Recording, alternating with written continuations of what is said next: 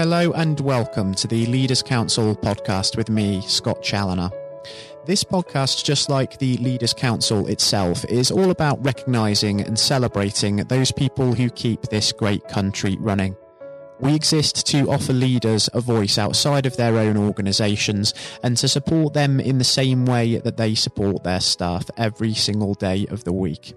Now, if you are in a leadership role yourself and would like to have your voice heard on the national stage, then please visit leaders council dot co dot uk forward slash apply. Now, I'm pleased to say that joining me on the show today on what is a warm summer morning here in the capital is Charles Dark. Charles is the owner of the Wynnstay Hotel in Mid Wales. Um, Charles, welcome and thank you for joining us on the show. Good morning to you.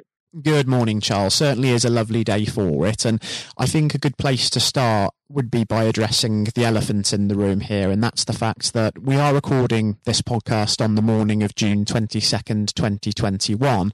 And therefore, we are still living under some form of COVID nineteen social restrictions. And that has been the case now for the best part of the last fourteen months. So given that the plight of the hospitality sector during this time has been very well documented, to what extent has it affected yourselves at the Wynnstay Hotel? Um, well, obviously, we've had to close and we've had to operate under restrictions. And that, I think, produced um, very high levels of stress. When the thing first broke, um, we were extremely worried. Um, but, you know, we then heard from Westminster that the Chancellor was giving us, the, in our case, twenty-five thousand pounds. That was a start-up, then the furlough scheme was introduced. And so, okay, we thought, well, we were going to get some support. Um, and that was very helpful, the furlough. We furloughed staff. Um, but the other thing that made the big, big difference to us is that the money that came from the Welsh Government, um, in that they offered various stages through the pandemic. They offered grants, um, E R F, Economic Resilience Fund. This was in large part to cover our overheads because a hotel like this, even if we've got no customers and no staff and we're not trading, we've still got electricity, water, gas, insurance, pest control, telephone, internet hosting, et cetera, et cetera, to pay for.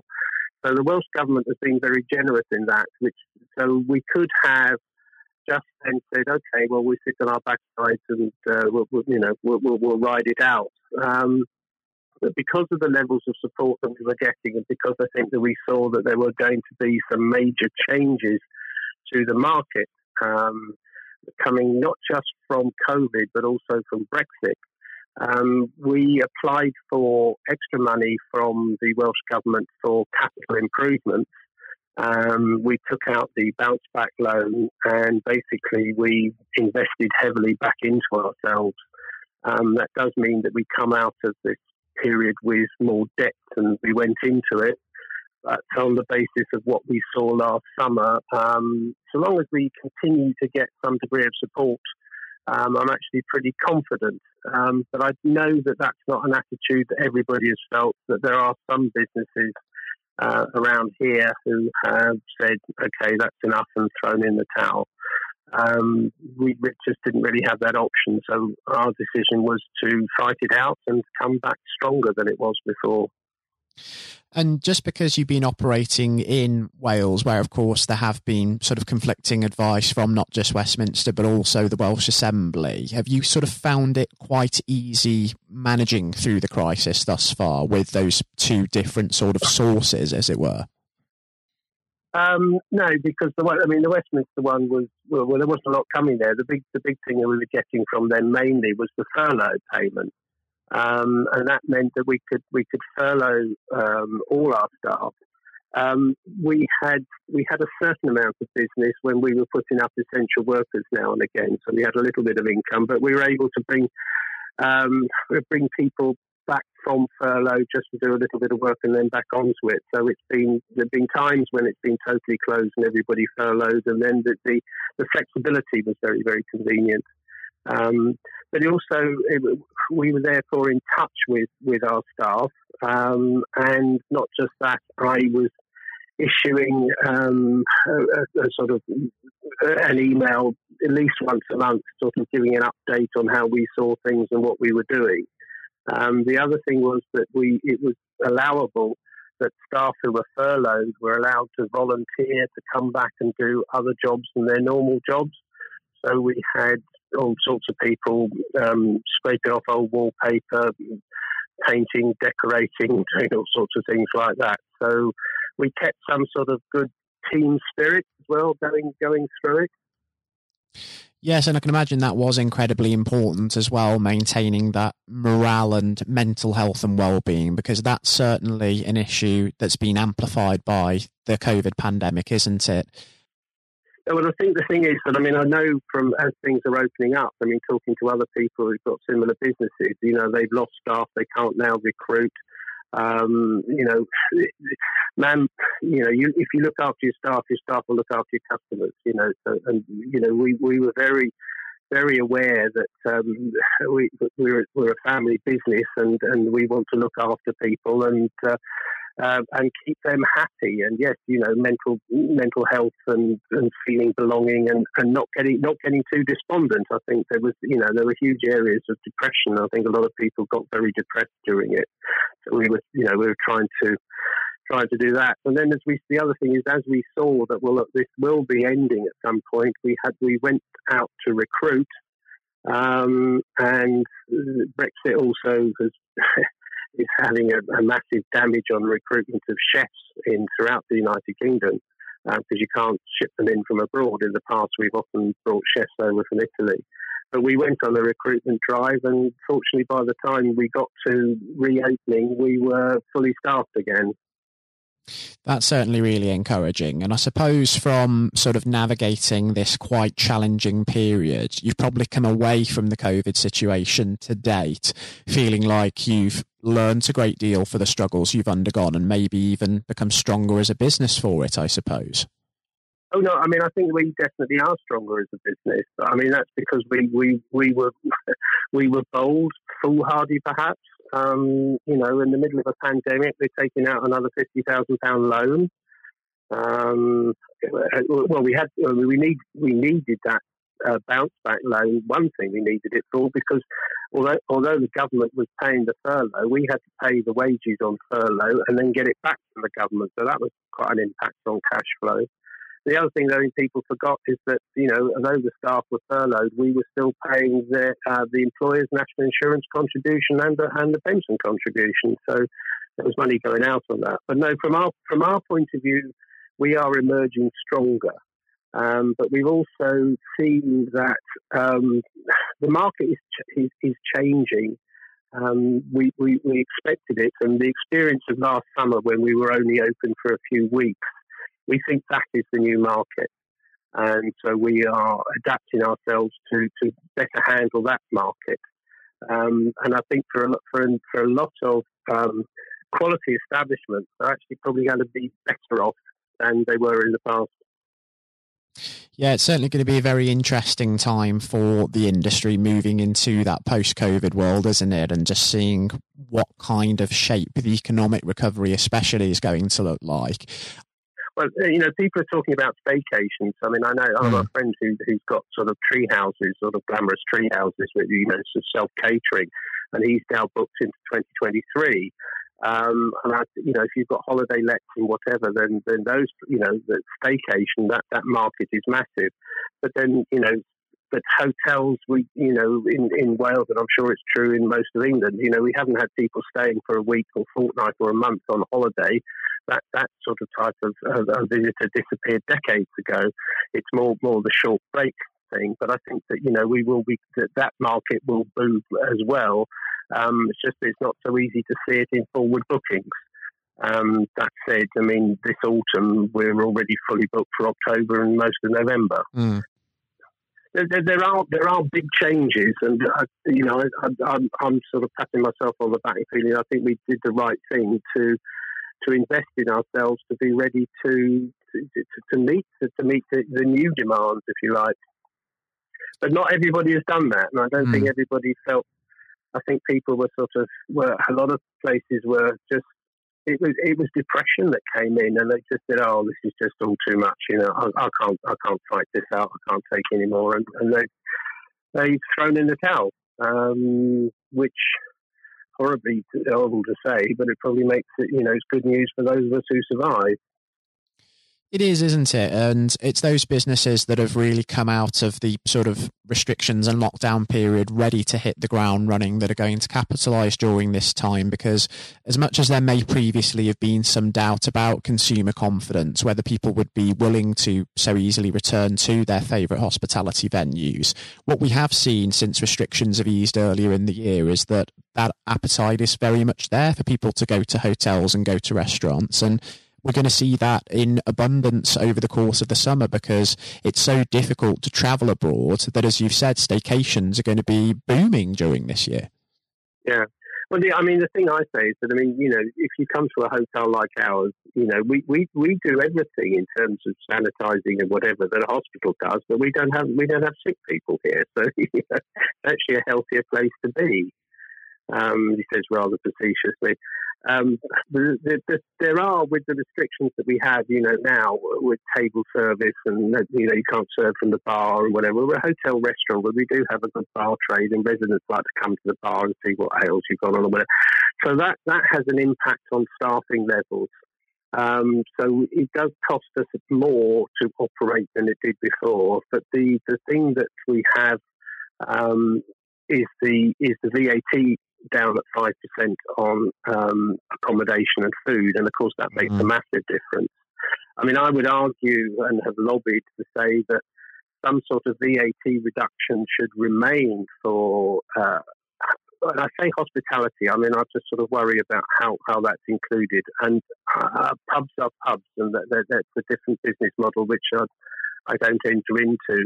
But I do think that the, the spreading tourism throughout Uh, the British Isles and throughout Wales in particularly, you know, it's the quality private hotels that, that are so terribly important. And a lot of us operate, and well, we do slightly better than some, I think, but a lot of them operate absolutely on a knife edge. And yet they are a major co- uh, contributor to, to, to the economy. Um, and a lower V A T rate, I think, would be an excellent idea.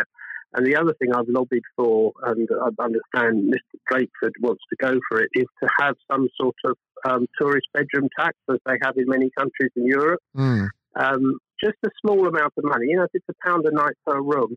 Um, but it needs to be, it, it, it, that, that shouldn't be going into just the general budget. That needs to be allocated specifically to towards training, Um, because hospitality is not viewed as a decent career by the majority of people. If you don't work hard enough at school, you'd only be good enough to wait table, uh, which is a terrible attitude. Um, so it goes towards training, and also in a way, you see, tourists don't, uh, because they don't pay rates or whatever, they, they're not contributing to, to the area. Some sort of tourist tax. Um, I think I think generally it's a very, very positive idea. I can't see that people say, "Oh, I'm not going to go to Wales because it's going to cost me another pound a night." I mean, that's just risible, that sort of argument. Yeah, it certainly doesn't put people off going to the likes of Greece and Rome, does it? So I think um, it is a good idea. I think you're very, very right. And I think it perhaps has been a long time coming in some of the popular destinations here in the uh, the U K.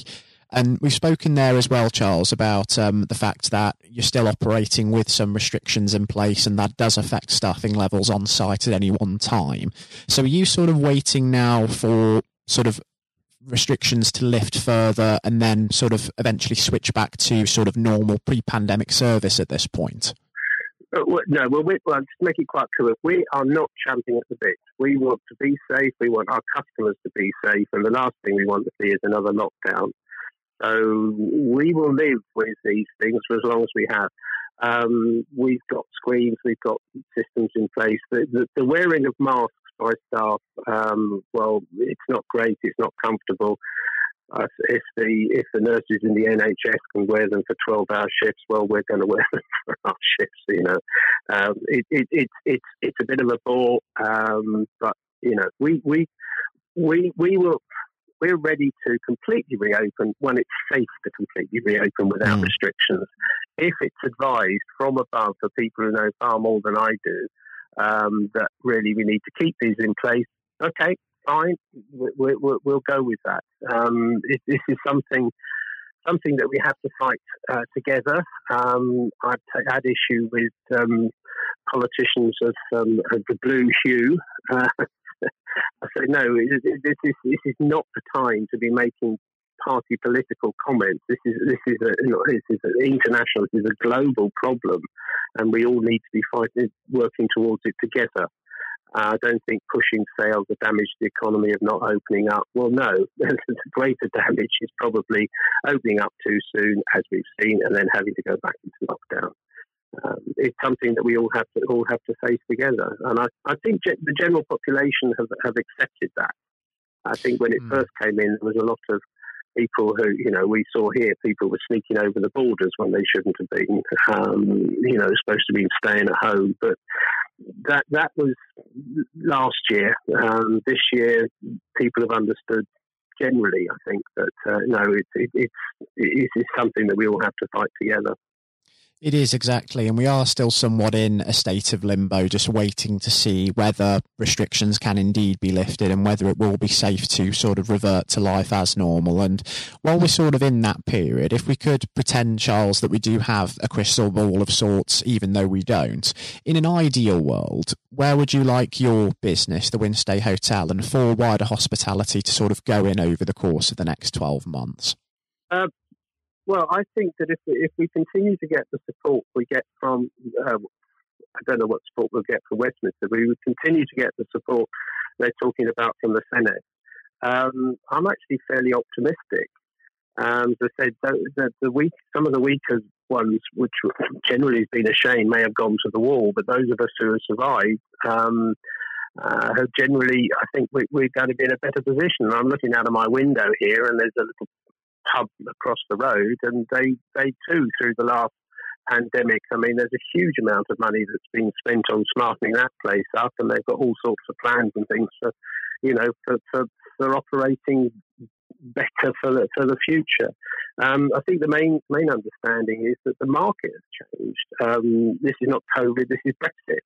Um, I, I'm a passionate European. I think that Brexit was a national disgrace, but this business is going to be very good. Um, so, uh, what, so long as we don't get another lockdown, and there's a general air of confidence which which seeps through, then I think it'll all be positive. But there is a sense of nervousness out there at the moment. I mean, people are saying, "Oh, well, if, if something something happens, can I cancel?" We say, "Yes, you can cancel." Um, you know, you can unscramble plans, and this is something that I think sort of one tries to get across. Look, if you're thinking of coming in, book it. Um, Because if you don't, then somebody else might. Then when you want to come, you can't do it. You can you can unscramble plans, but if you wait to the last minute to put a plan together, then that's more difficult. Yeah, it's certainly going to be a very interesting time for the hospitality industry as we get more of an idea of what the landscape is going to be like in the next few months, and as we start to get more certainty on what that is going to look like, I actually think, Charles, it would be fantastic to welcome you back onto the show with us and just reassess where we are at that point in time, because I have to confess it's been a real eye-opener having you on the show with us today, and I've thoroughly enjoyed it. Okay, well, thank you very much. Welcome to chat anytime. It's been a real pleasure, Charles, and just because we're not quite out of the woods with the COVID situation yet, and even though I am confident better days are ahead of us, please do continue to take care and stay safe with everything that's still going on. And I would extend that to all of the listeners tuning in as well. All right. Thank you very much. It was a pleasure for me to welcome Charles Dark, owner of the Wynnstay Hotel in Mid Wales, onto the programme today. Um, coming up next on the show, we'll be joined by Leaders' Council Chairman and former Education Secretary Lord David Blunkett, who will be sharing his take on the events of the last fourteen months and also his hopes for the weeks ahead. Um, that will be coming up on the programme next. Lord Blunkett, welcome. Thank you very much. It's very good to be with you. Um, well, of course, uh, nothing is being said uh, at the moment other than COVID nineteen, uh, which uh, we must touch on. Um, what would your message be to small businesses who are trying to keep going? Well, I think the last ones standing will be the ones that thrive when we get back to some sort of normality. So it's have confidence and courage. Obviously, take advantage as far as you can of the government help, I think that Rishi Sunak, the Chancellor, has gone about as far as you could have expected. Mm-hmm.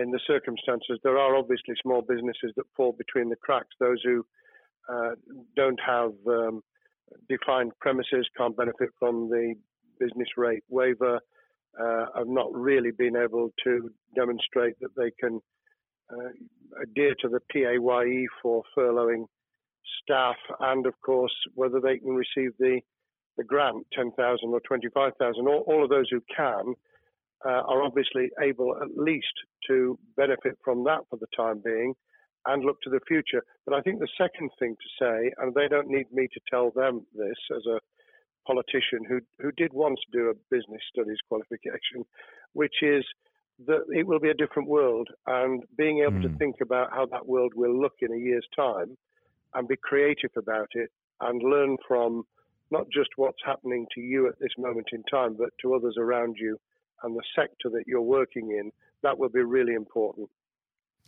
Do you feel that the long-term uh, effects of uh, the COVID nineteen outbreak uh, will in some ways be positive uh, for British industry? Well, only in the sense that people are having to be creative, they're having to adjust and innovate. Therefore, they're thinking about more productive, if you like, greater productivity ways of delivering the same service or delivering the same products. And in that sense, I think we'll have temporarily at least very much higher unemployment than we've become used to, but we'll probably have a burst of productivity, mm-hmm. which will help with the recovery. Whether it will help with the inequity of the way in which our economy is imbalanced, both between services and product productivity and, and the production of goods and services, I'm not sure. What we will need to try and do is to ensure that the geographic imbalance that exists is, as far as humanly possible, is dealt with by both uh, the entrepreneurship and innovation from the bottom up and targeted government help, which will still be needed. And we are now in the throes of the kind of borrowing that we saw back in two thousand eight to save the banking and economic system. We're, we're having to do that to save the whole of our productive business and mm-hmm. commerce, and I think that will have to be sustained for some time. Do you feel that people will take a second look at global supply chains in the wake of this outbreak? I think there's going to be much more creative ways of using local supply and linking up inside sectors much more effectively, and I hope that the Leaders' Council will be able to play a part in that, in the sense that people who have mm. something in common, a synergy in terms of what they're delivering, whether it's a service or whether it's manufacturing or whatever, uh, will be able to see that there's a, a, a good outcome from n- knowing the sector better, linking with people, not just geographically, locally, but those in this country who may not have been on the radar in terms of what they produced for the supply chain. And, of course, um, ensuring, because there's quite a lot of fraud going on as we speak with um, people getting into cyber attacks, that they'll also take account of going into the, the cybersecurity side effectively as well. The more we are online, the more people who are working from home, the more vulnerable those businesses and their supply chain become. And that's something to think about as well. How important is strong leadership at the moment? Well, I actually think that it's brought to the fore leadership in a whole range of areas, from obviously government itself, and there's been ups and downs, but all the way through the public and private sector. People have, to use the jargon, stepped up. And they've shown uh, local, regional, national level the kind of leadership that Britain historically was very good at. Regrettably, we've not seen, seen the same on the international scene for mm. all kinds of reasons, uh, but maybe we will in future. So I think out of this will come experience of people who have seen an opportunity to do good, as well as seen an opportunity to provide a good uh, a service or goods, uh, including, for instance, shortages uh, for the health and social care uh, system, um, the food chain and the like. uh, but also I think in terms of seeing the, the synergy between the private and the voluntary sector and using people's uh, commitment to each other in a very positive way. I, I'm not sentimental about this. Things will revert. Mm. But actually, I think there's a, a kind of moment of moral judgment of people feeling that they've got a role to play outside the immediate survival that they're engaged in. And if we can hang on to a little bit of that social responsibility, that will be a very positive outcome. Absolutely. Now, what's your broad view of how the government is responding to this? Are you broadly supportive of their measures? Well, it may surprise people to hear that, that I have been very supportive. Of course, there's been legitimate criticisms about the speed of response on protective equipment and on issues relating to testing. But my own view is very similar to the challenge that was made to the Prime Minister of Italy when people said, why didn't you close Italy down faster?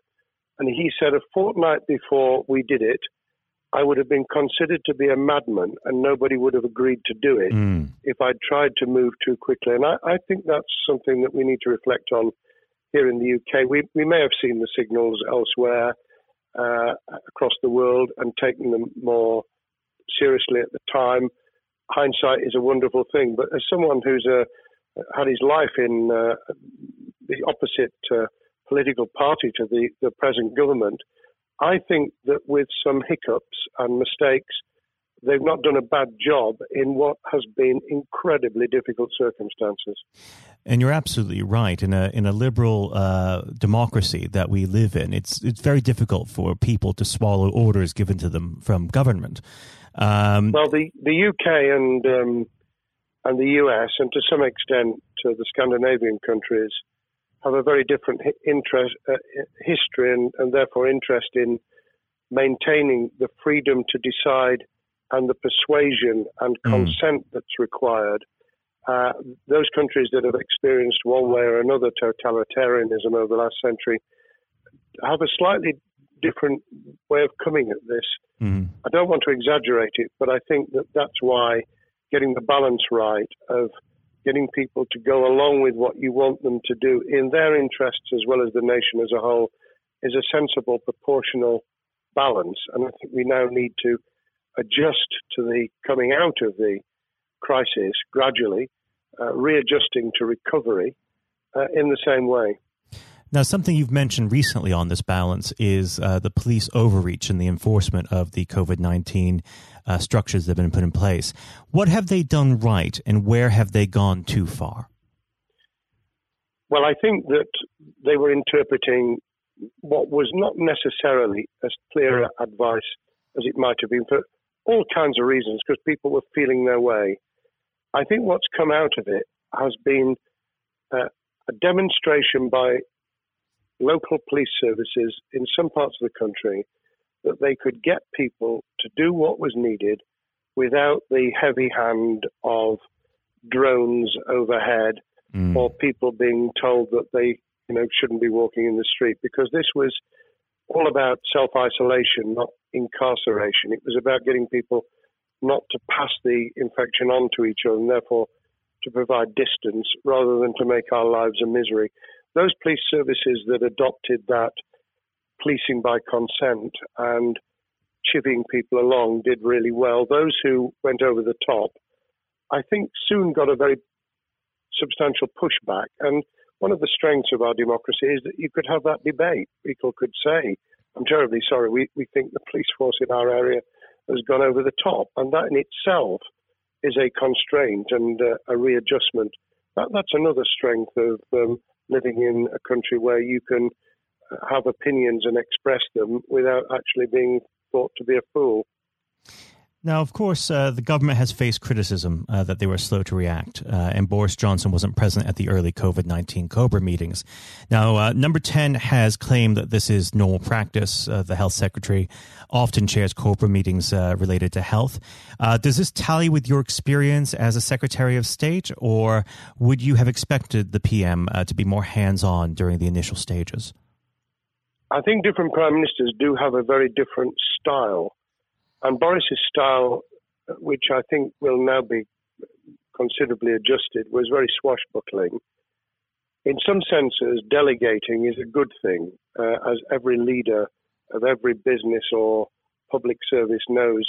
Those who try to pull too much into themselves end up with a massive bottleneck, uh, great uh, failure of trust, and the inability of people to show what they're worth and to, to demonstrate their capability. So I, I, I'd be very wary of jumping in and saying he was wrong to delegate the essential COBRA meetings. What I was surprised about was that he didn't um, chair the first couple, because mm-hmm. my experience with Tony Blair for the eight years I was in cabinet was that Tony was a great delegator, but he would get a grip to begin with, watch what the difficulties were, and then give people direction and confidence to be able to get on with it. So looking back, I think Boris himself probably thinks, God, I wish I'd spotted the signals from elsewhere in the world more rapidly, and I'd just been there. However, this also raises another issue. All of us in positions of leadership need good teams around us. Mm-hmm. I think after this is over, he will be assessing those who really did step up and those who demonstrated their inadequacy. I think we'll probably end up in a year's time with a much stronger cabinet than we have today. Well, absolutely. And of course, uh, we've seen a, a significant uh, drop in the visibility of uh, certain special advisors like Dominic Cummings uh, during this uh, entire period. So it'd be interesting to see how that pans out. Um, well, now- it's certainly readjusted the role of those behind the scenes with those who should be taking the decisions having received advice. Obviously, there's been a complete transformation in the profile of experts, if I might use that term, who'd previously been denigrated. Mm-hmm. Scientists, medics, people with behavioural science uh, understanding. My only criticism was, were we getting wide enough advice? Were we narrowing it too much to a couple of key centres in London? But that's because I've always been adverse to everything being London-centric. I think there's great expertise, wisdom, experience out in the sticks, and uh, we should use it. Uh, rightly so. Um, now, was pa- pandemic planning part of your time as a minister, particularly perhaps uh, when you were Home Secretary? Well, it was, but it was on the back of risk arising out of counter-terrorism measures. Right. Uh, I was the Home Secretary for three months when the attack took place in September two thousand one on the World Trade Center and beyond. We did an enormous amount of uh, scenario planning, both desktop and, and real. On the back of that, it was very heavily orientated to future developing terrorism risk. I certainly got involved with talking about pandemics. I remember being at a seminar in Edinburgh where the university there had done a lot of work itself on the issue of pandemics. And of course, we, we saw SARS and other things emerging. I, I think it would, people have criticised the government for not picking up the report from two thousand fifteen, five years ago. I think that what happens is human nature kicks in. You deal with what you're immediately faced with. Mm. You you can you can sponsor reports, and this is true of business planning, of course, as well, and scenario planning for what business continuity will look like, recovery plans for business, what will happen if um, there's a cyber attack, what happens if there's an energy sh- a shutdown. Um, these kind of things you, you can look at, but you're immediately turning your eyes to what's in front of you. And had we picked up a bit more on the danger from Ebola and SARS and what have you in the past, then we might have said, what if something hits us in the developed nations that we don't have a vaccine for, mm-hmm. that we can't immediately whisk up uh, protective materials or equipment or, for that matter, medicines that help with recovery, all of which we now see are a danger. I think this will make an enormous difference to the planning for the for the years ahead. I hope it will be widened so that we don't just look at what's happened, but very rarely do you see something exactly repeat itself. Some of the circumstances will be, but others won't. So that's why I've put emphasis in what I talk about on looking at the other virus, the cyber attack uh, scenario, mm-hmm. which could be just as dangerous in a uh, a world of just-in-time provision. One of the miracles of uh, the modern developed world, except for the very poor, has been the distribution of food. A lot of it on computerized, uh, technologically advanced systems. If that were to come down, we'd be in real trouble. So I think we need to think those sort of scenarios as well. So have a full plan across uh, both sectors, uh, biological warfare, pandemics, and uh, cyber warfare. Yes, and to do so on different levels. I think, again, thinking of thinking global but acting local, we need a lot more to think about what would happen if something took shape that actually broke down those national and global chains and how we would cope. And without, uh, obviously, we've got enough fear and anxiety to last a lifetime without creating even more anxiety. We can think about those things for the future in a more rational way, I think. Now, aside from the physical uh, threat of the virus, one of the things that people are vastly worried about is the effect on uh, the economy, not just national economy, but also the world economy. Um, now, it, it has been said by certain parties, um, and uh, I'd like to garner your uh, thoughts on this. Is there a danger of the effects of the lockdown being even worse than those of the virus? Were it be prolonged, I fear that that balance would tip the other way. It is about proportionality. It is about balance. It's the wisdom of Solomon, really, to, to get the moment right when you start to move and then to move quickly. There's no doubt whatsoever that we are stocking up, not just on the economic and employment front, which will be devastating enough, but on the health and social well-being front, enormous challenges, and they will need careful handling because there's a lot of people whose lives, for a variety of reasons, are at risk in the future on a scale that we've been dealing with over the, the immediate handling of the pandemic, concentrating really hard on those affected by COVID nineteen, those sadly who have died or been seriously incapacitated. That will roll over into the economic, the social, the mental health and cultural well-being of the nation, and that will need all of us to pull together as well. Absolutely. Now, do you believe the government's doing enough for business? I think that the speed of reaction once the scale of the pandemic was clear was very good. I've praised Rishi Sunak for his action. Uh, remember, a chancellor who only just come into office was planning to deliver the budget in the middle of March and has had three, at least three equivalent budgets since. I think he's handled it very well, understandably worried now about what we're doing to our economy. The level of borrowing is sustainable because of low interest rates, but it reaches a point, of course, where it, it tips over so that you can't then do the kind of structural investment requirements that the government were laying out before and in the March budget. And those will have their consequences as well as a planned payback over many years. I think we've learned something over the last few months. We, we needed to take immediate action.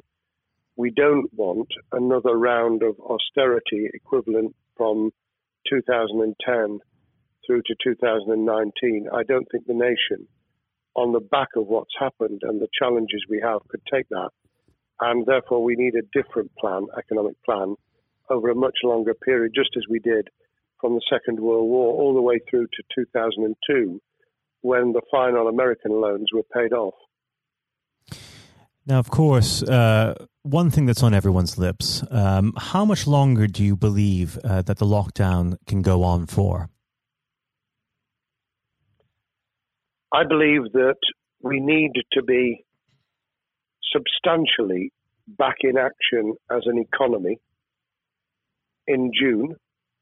This obviously is led in terms of places where people would meet in large numbers, having to uh, adjust to the fact that it will be longer for them. And sadly, that will involve business closures. It's why the Chancellor extended the furlough scheme to the end of June. Mm-hmm. But unless we, we get things moving in June, I think we'll run into the summer where all kinds of services and industries will have a chain reaction effect. And what happens with one will then have a major impact on another. And then you get the skittle effect where things get knocked down that you hadn't perceived were going to be affected. So I very much, if I were in government, and I always think of things in that context, what would I do if I were in government? I would be on the side from the second week in May, on the side of the hawks in terms of saying we've got to start moving, and we've got to do so with the collaboration and cooperation of the public who have got the message, who did behave, who responded magnificently. Let's try and get back, perhaps, you know, doing things differently for a time, but substantially getting back to business as usual. And unless we do that, then those areas that can't and wouldn't expect to be back in action immediately get pushed further into the middle of the year and the autumn, and then they become unsustainable. Now, of course, um, one of the other major developments we've had recently are the changes in the uh, the Labour Party. So if we could just uh, speak on the Labour Party for uh, a while. Um, this might sound like uh, an obvious question, but uh, how does uh, Sir Keir uh, differ from Mister Corbyn?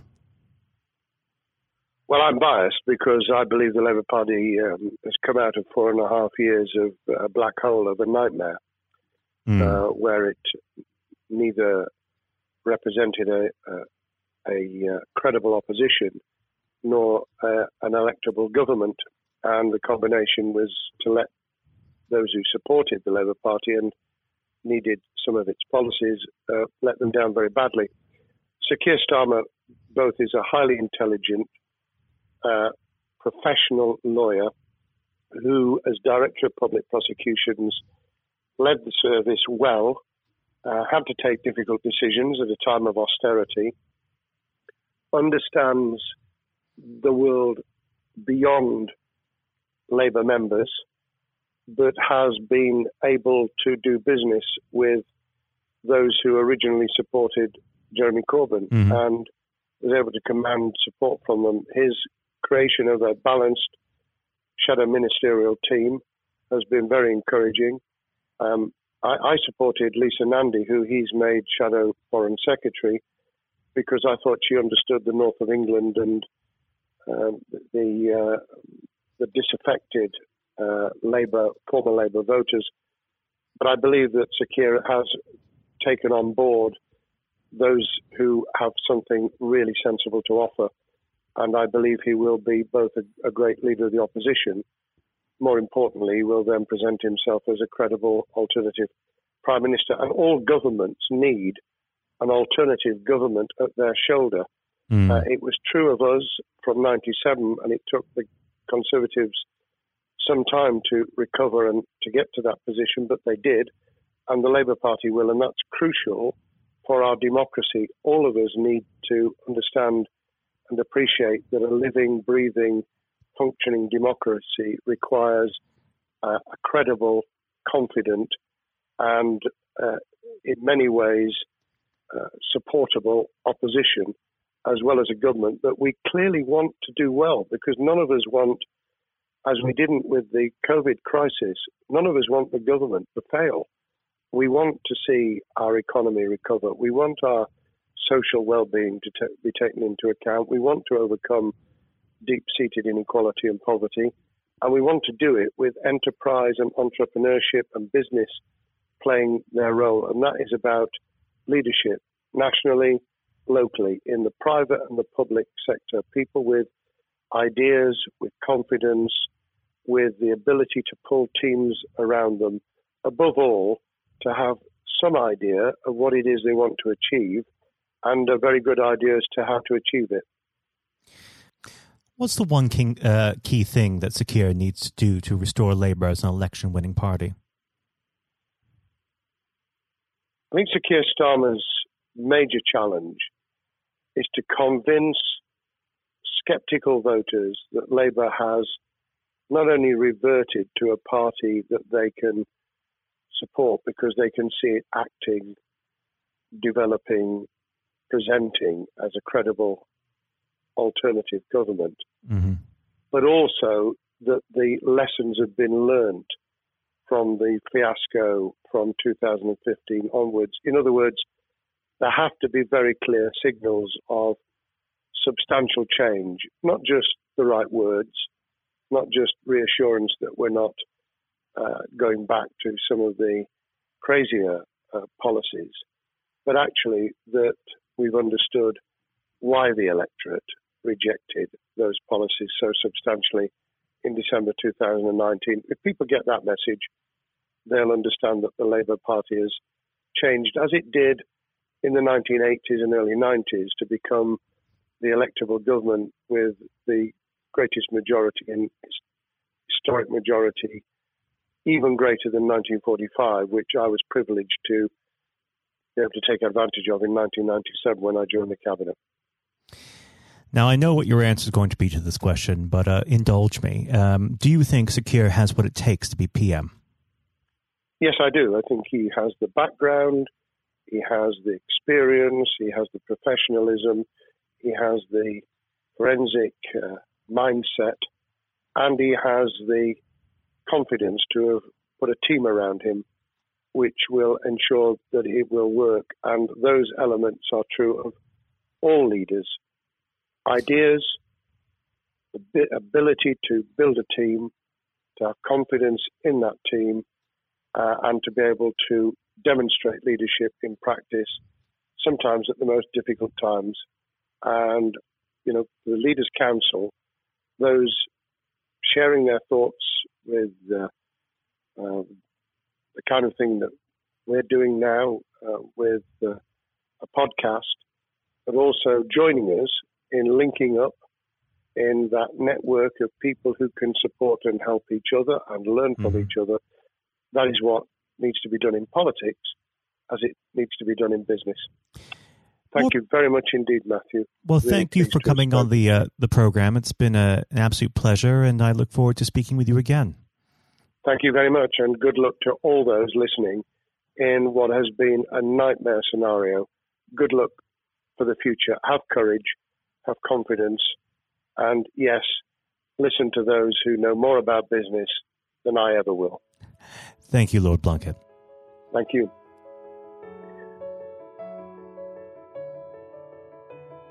This has been the Leaders' Council podcast. Thank you for celebrating excellence in leadership with us. I've been your host, Scott Chaloner. Until next time, goodbye.